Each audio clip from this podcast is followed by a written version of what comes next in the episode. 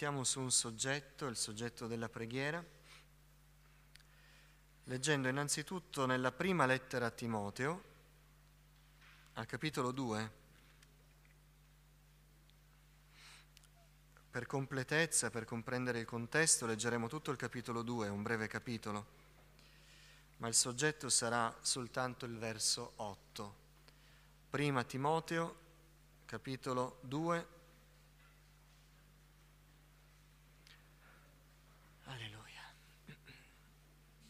Se non trovate prima Timoteo, lo trovate subito prima di seconda Timoteo. Paolo sta dando qualche disposizione a Timoteo riguardo innanzitutto al suo ruolo, lui era il pastore, ma eh, nel nostro contesto sta parlando di noi qui, del, del culto pubblico, della preghiera nell'assemblea in modo particolare. Ora noi lo possiamo estendere anche alla preghiera personale, ma il contesto è proprio questo, quindi quando ci ritroviamo insieme.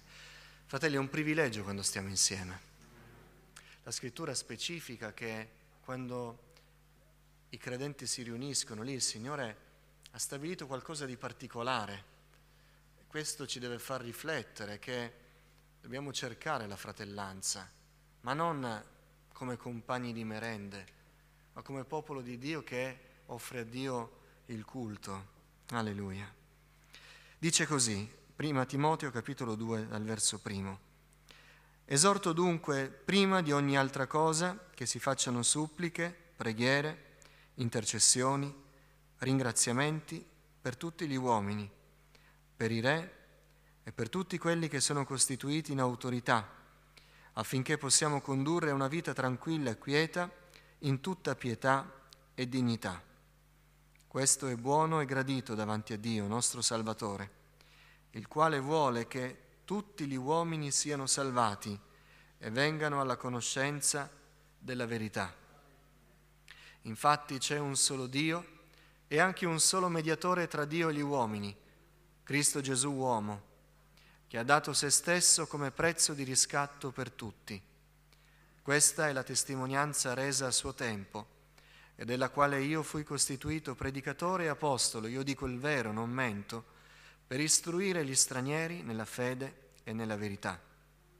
Io voglio dunque, questo è il nostro verso, che gli uomini preghino in ogni luogo, alzando mani pure, senza ira e senza dispute allo stesso modo le donne si vestano in modo decoroso, con pudore e modestia, non di trecce d'oro e di perle e di vesti lussuose, ma di opere buone, come si addice a donne che fanno professione di pietà. La donna impari in silenzio con ogni sottomissione, poiché non permetto alla donna di insegnare né di usare autorità sul marito, ma stia in silenzio. Infatti Adamo fu formato per primo e poi Eva e Adamo non fu sedotto, ma la donna, essendo stata sedotta, cadde in trasgressione. Tuttavia sarà salvata partorendo figli se persevererà nella fede, nell'amore e nella santificazione con modestia.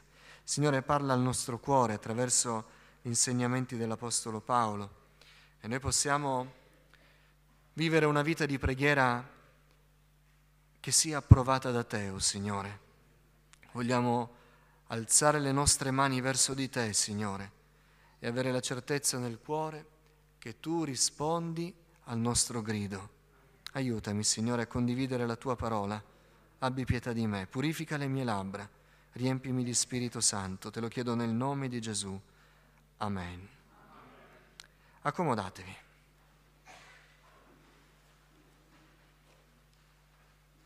Alle sorelle quando si legge questo passo si irrigidiscono.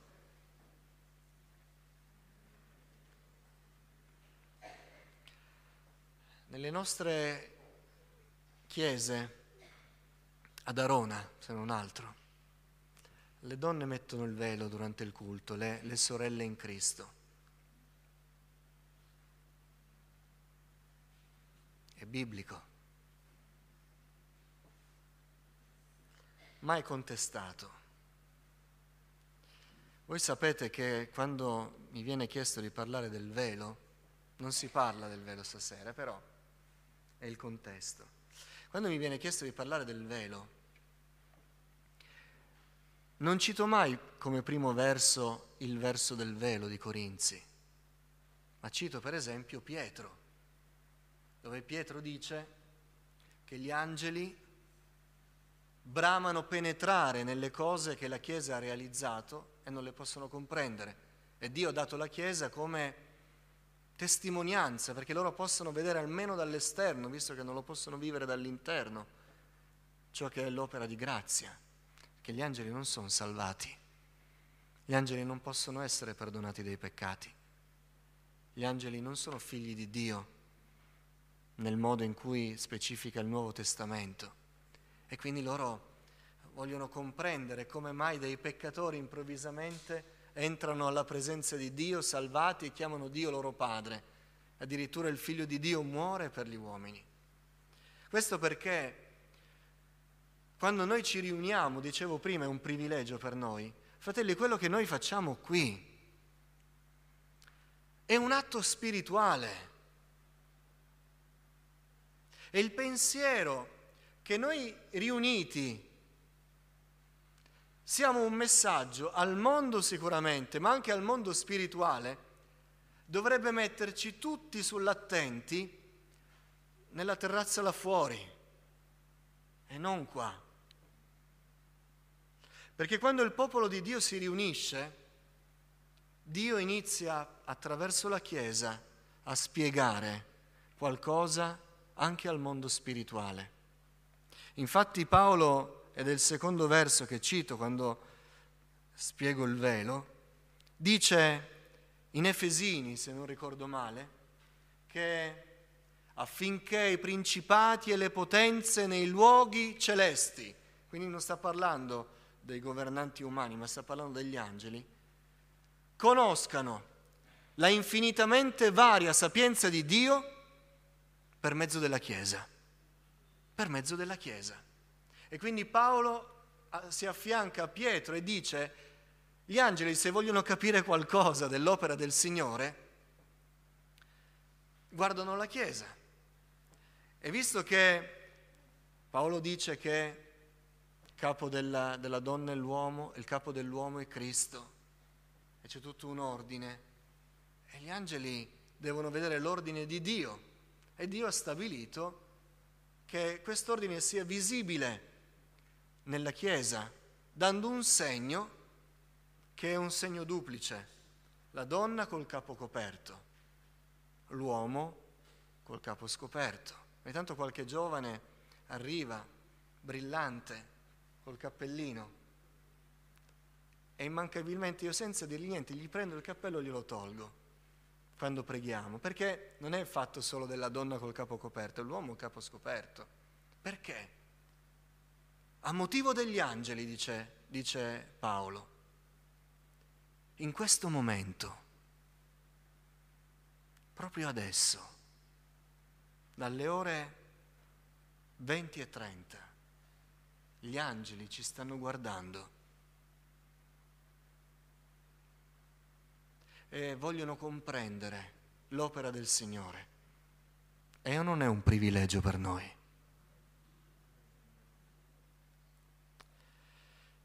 E quindi Paolo dice, guardate che nel culto siamo alla presenza di Dio. Non è soltanto una testimonianza al mondo, non è soltanto una testimonianza agli angeli, noi siamo alla presenza di Dio.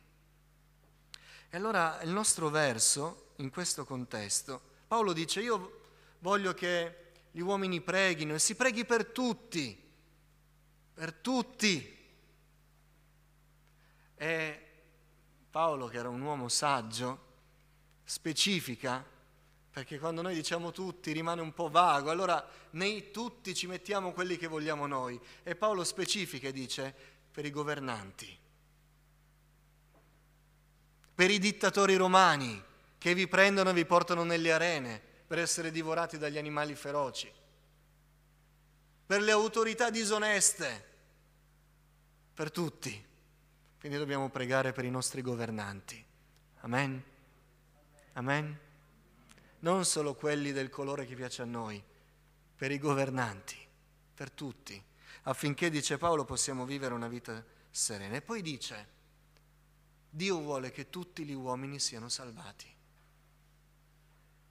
E questa è la missione della Chiesa, non è fare proseliti che aderiscano a una denominazione.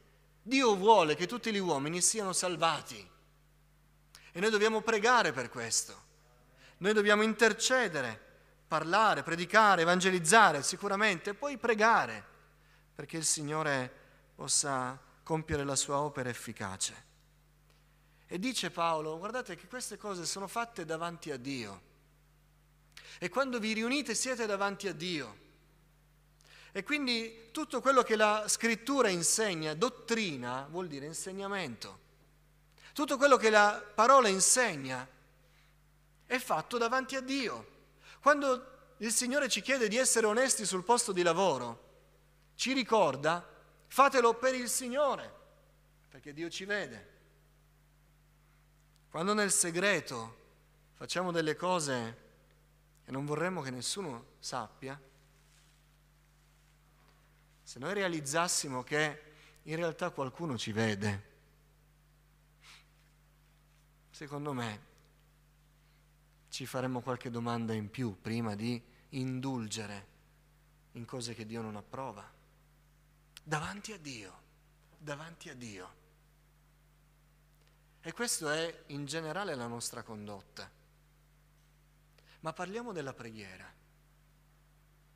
che è l'attività principe di un figlio di Dio. Gesù nel passo della, della donna al pozzo dice che Dio vuole dei veri adoratori, adoratori in spirito e verità. Noi ora possiamo andare alla presenza del Signore. La nostra preghiera non è un parlare a vuoto, non è un parlare dubbioso ma è un parlare a Dio con la certezza che Lui ci ascolta. Quindi se tutto quello che noi facciamo è davanti a Dio, quanto più è la preghiera, che è il nostro parlare con Dio, è il nostro rivolgerci a Dio. E allora Paolo dice, qui si riferisce agli uomini in senso stretto uomini, ma è chiaro che vale anche per le donne, quindi per tutti noi. Io voglio che gli uomini preghino in ogni luogo, e il termine ogni luogo che ricompare più volte nel Nuovo Testamento eh, si riferisce sempre all'assemblea riunita, anche se dice ogni luogo, però i contesti dove compare parla sempre dell'assemblea dei credenti, alzando mani pure, senza ira e senza dispute. Cosa sta dicendo Paolo? Sta dicendo, fratelli, rendiamoci conto che quando preghiamo siamo davanti a Dio realmente e che noi non possiamo andare davanti a Dio con noncuranza, dividendo la nostra esistenza in compartimenti stagni e le cose che Dio disapprova le accantoniamo per un momento, ma adesso preghiamo e Dio ci riceve. Non funziona così, perché la nostra vita è costantemente davanti a Dio. E Paolo dice, dobbiamo pregare. Dio vuole che tutti gli uomini siano salvati. È nostro dovere spirituale, oltre a essere nostro privilegio spirituale, pregare Dio. Ma attenzione, non possiamo trovarci insieme e pregare Dio così. Non possiamo alzare le mani verso il Signore e pronunciare parole a Dio così. Dobbiamo realizzare prima di pregare che Dio è tra di noi. Dio è qui. Lo era qualche minuto fa quando abbiamo pregato. Lo è in questo momento. E Paolo dice, dobbiamo pregare, alzare mani, ma che siano pure, senza ira e senza dispute. Ora, la conseguenza potremmo trarla noi, ma se noi preghiamo con mani non pure, con ira, con dispute. Questa preghiera come va? Dove va? Penso di poter dire alla luce delle scritture che non è affatto preghiera. Perché per esempio Pietro dice riguardo alla relazione matrimoniale, mariti amate le vostre mogli affinché le vostre preghiere non siano impedite. E quindi uno dice, ma io prego il Signore. Prego il Signore di amare mia moglie se non la amo. No, la parola di Dio dice il contrario, ama tua moglie, perché se tu non ami, puoi pregare quanto vuoi, non è preghiera, cioè non arriva, sono parole, sono pensieri, sono tue riflessioni. La preghiera, per definizione, noi diciamo è un parlare con Dio, deve arrivare al nostro interlocutore. E se non arriva, allora non è preghiera. E allora Paolo dice, guardate che se noi non ci rendiamo conto che siamo alla presenza del Signore nel nostro culto, le nostre preghiere risulteranno vane. Noi non possiamo dimenticarci di quello che abbiamo commesso, perché abbiamo un peso nel cuore e vogliamo un esaudimento, perché Dio è presente adesso che preghiamo, ma era presente anche prima quando abbiamo fatto gli affari nostri e siamo stati egoisti, abbiamo peccato davanti a Lui. Dio è presente nella nostra vita e ogni cosa che noi facciamo la facciamo davanti a Lui. Quando leggo questo passo penso al peccato di, di Caino con Abele, il primo peccato commesso atrocemente contro un uomo. Beh, quando Paolo dice mani pure, sta parlando delle azioni, senza ira, sta parlando dei sentimenti e senza dispute sta parlando dei pensieri. Tutte queste cose furono coinvolte nel peccato di Caino, che alzò la mano contro suo fratello e fu animato da sentimenti negativi, di invidia, odio, al punto da arrivare, ma addirittura fu animato da pensieri, il Signore lo stimola nel considerare che la tentazione che lo stava spingendo poteva essere da lui dominata, i suoi pensieri dovevano essere rivolti altrove. Per noi non sia così, perché quando noi fisicamente o spiritualmente compiamo il gesto di alzare la mano, più volte nelle scritture uomini o popolo di Dio che prega è nel gesto di alzare la mano come dire Signore mi protendo verso di te. Quando noi lo facciamo, quando noi preghiamo, che Dio ci trovi nella giusta attitudine. Per esempio, a coloro che pregano è richiesto che le azioni siano pure.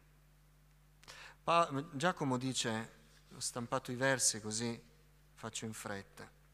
Avvicinatevi a Dio, dice Giacomo al capitolo 4, ed egli si avvicinerà a voi.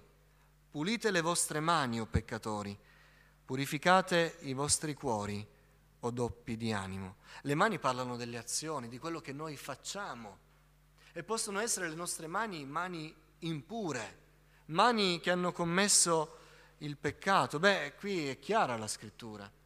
Come facciamo a pregare il Signore?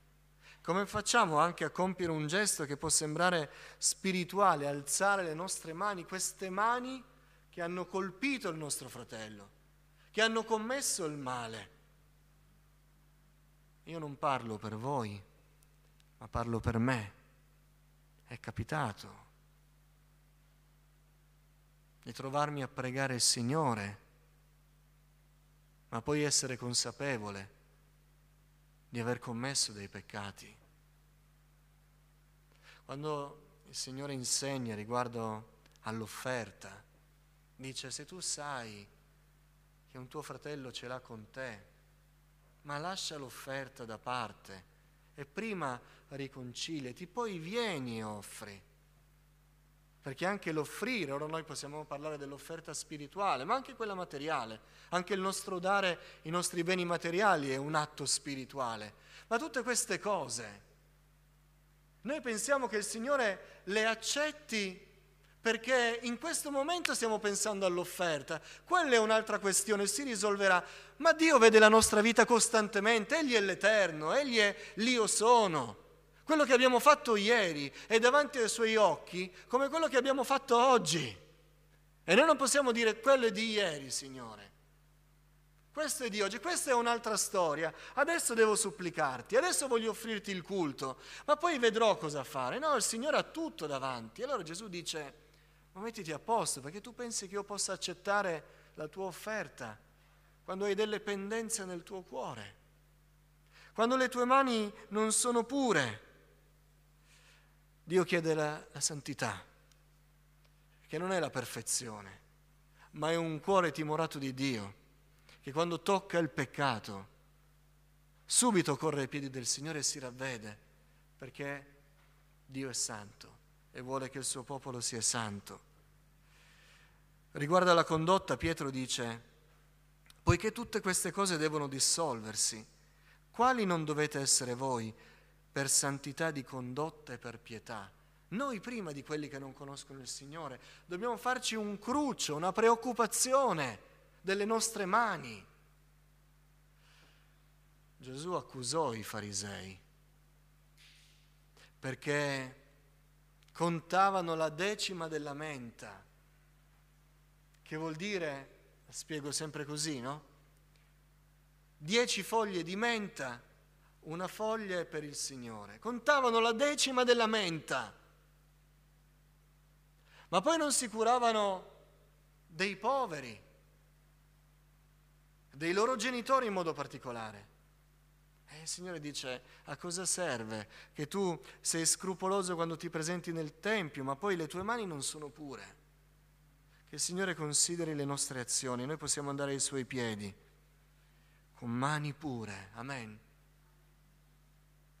Io voglio che le mie preghiere arrivino al cielo. Senza ira, dice Paolo. Ci sono due termini nel Nuovo Testamento per definire l'ira. Uno è diventare rossi di rabbia, l'esplosione di ira, quello che esplode, si arrabbia subito e non è capace di autocontrollarsi, ma il frutto dello Spirito lavora in questa direzione. E si accendono d'ira. Tutti nella sinagoga furono pieni d'ira udendo le parole di Gesù, racconta Luca, è questa l'ira. Ma poi c'è un'altra ira quella che dice Paolo negli Efesini, via da voi ogni amarezza, ogni cruccio e ira e clamore e parola offensiva con ogni forma di cattiveria. Siate invece benevoli e misericordiosi gli uni verso gli altri, perdonandovi a vicenda come anche Dio vi ha perdonati. Questa seconda ira è quella depositata nel cuore, quella che forse non esplode, ma che diventa una radice velenosa. quella che, che alimenta il risentimento e poi crea la durezza di cuore, il distacco. E di questa seconda ira che parla Paolo, dice, io voglio che siano innalzate mani pure senza ira. E tu puoi anche venire perfettamente controllato, ma nel tuo cuore c'è risentimento. Non pensiamo che il Signore ascolti le nostre preghiere.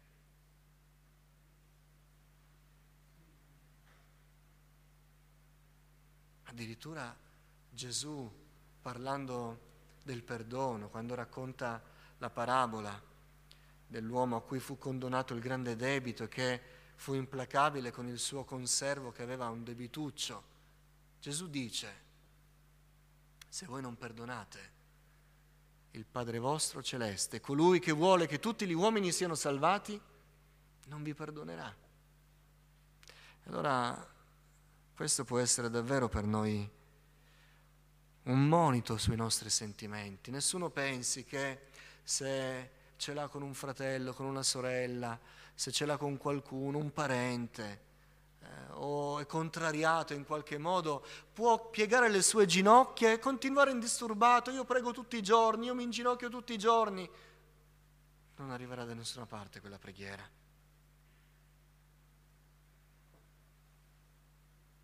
Quando seguivo ovunque il mio pastore, a Novara, a Vercelli. In macchina lui mi dava le più grandi lezioni e lui mi diceva sempre, perché poi affrontavamo situazioni insieme,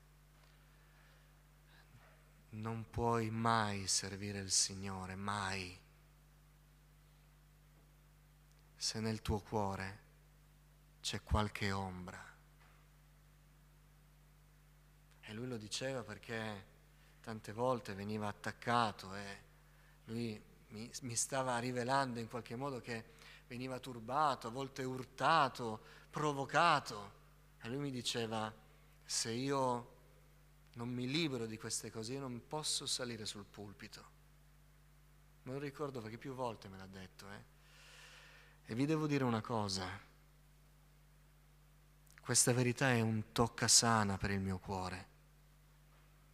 Perché quando succede qualcosa che porta un'ombra nel mio cuore, sapendo la responsabilità di dover servire il Signore, corro subito al Signore.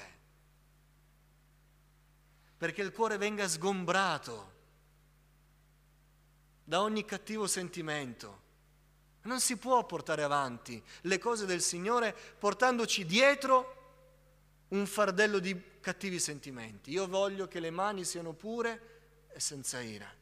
Altrimenti, come qualcuno dice, la vostra preghiera, dite pure che pregate, dite pure che pregate tanto, bene, perfettamente, ma non raggiunge il soffitto di questo locale. E poi dice, senza ira e senza dispute, che non sono i litigi. Il senso della parola disputa nel greco, per esempio, è la parola che noi abbiamo in italiano con dialogo ed è dubbio, scrupolo, lotta interiore. Il senso di Paolo della disputa non è la disputa, il litigio con qualcuno, ma è il combattimento interiore, gli scrupoli, le ombre eh, nel cuore, i pensieri turbati. Eh, lo scetticismo che poi genera il mormorio, genera la scontentezza, tutti questi ragionamenti che, che, che disputano, eh, che ci fanno scontrare molto spesso col Signore. È mai capitato di essere arrabbiati col Signore perché è capitato qualcosa che noi non, non volevamo o che non comprendiamo? Sicuramente non dispute con gli uomini, non eh, dubbi, non eh, lotte interiori, non sfide. Cosa vuol dire pregare senza dispute? Vuol dire pregare con umiltà, vuol dire deporre le armi. È certo che non si può andare al Signore col dubbio non si può pregare il Signore con lo scetticismo. Se c'è una lotta interiore, se c'è un combattimento nei nostri pensieri, e magari questo combattimento è col Signore stesso, dove andrà la nostra preghiera? Quando la preghiera è la confessione di un gran bisogno dell'anima, quando la preghiera è una dichiarazione che senza il Signore non possiamo fare nulla, che dobbiamo allargare le nostre braccia e dire al Signore, Signore abbi pietà di me. E non vuol dire questo andare al Signore con tutte le idee chiare, ma vuol dire andare al Signore con uno spirito arreso, senza contrarietà, senza strane idee. Il Signore riceverà un cuore umile quando ci presentiamo al Signore con mancanza di fede conoscendo il bene ma ragionando perché non siamo convinti di farlo, di metterlo in pratica, disputando nel nostro cuore. Abbiamo visto a volte qualcuno, mi è capitato anche qualche volta, anche al campeggio, un qualche giovane, si vedeva a occhio nudo che quella persona davanti all'appello era lì, piangeva, lottava ma era chiaro che non pregava. Si vedeva che c'era qualcosa dentro, c'era una lotta interiore, c'erano pensieri che si attanagliavano nella mente. Eh, quello non è preghiera. Perché poi quando abbiamo visto la liberazione, perché effettivamente era una liberazione, si vedeva anche fisicamente il volto disteso e un'anima che finalmente gridava a Dio e forse c'erano ancora angosce e paure, ma non c'era più la disputa, c'era un anelito dell'anima che andava al cielo e diceva Signore abbi pietà di me. E quella è preghiera, senza disputa, ma con sottomissione, fede e umiltà. La fede e l'arrendimento sono requisiti necessari. Dice lo scrittore agli ebrei, siamo divenuti partecipi di Cristo a condizione che manteniamo ferma fino alla fine la fiducia che avevamo dal principio. Quanti si sono trovati col cuore indurito per strani ragionamenti? E quella fiducia semplice dei primi tempi che ci spingeva ad andare al Signore dicendo Signore, questa è la mia visione delle cose, ma sia fatta la tua volontà. Poi improvvisamente non funzionava più quella fede semplice, non c'era più c'erano le dispute, c'erano le lotte interiori. Beh, Paolo dice, io voglio che ogni uomo alzi mani pure, senza ira, senza dispute. Andate al Signore con fede, con libertà, con umiltà, con piena fiducia in colui che vuole salvare tutti gli uomini, quanto più ascolterà i suoi figliuoli. Infatti è Paolo stesso che dice, Dio è il Salvatore di tutti, ma in particolare è sempre qui in Timoteo, capitolo 4. La nostra speranza nel Dio vivente che è il Salvatore di tutti gli uomini, ma soprattutto dei credenti. Dio non ascolterà la preghiera dei suoi figli, però, fratelli, realizziamo che quando preghiamo Dio ci vede chiaramente, vede tutto di noi, vede le nostre azioni, vede i nostri sentimenti, vede i nostri pensieri. Quindi non pensiamo di lasciare cose irrisolte davanti al Signore e poi cre- credere che la preghiera vada liscia.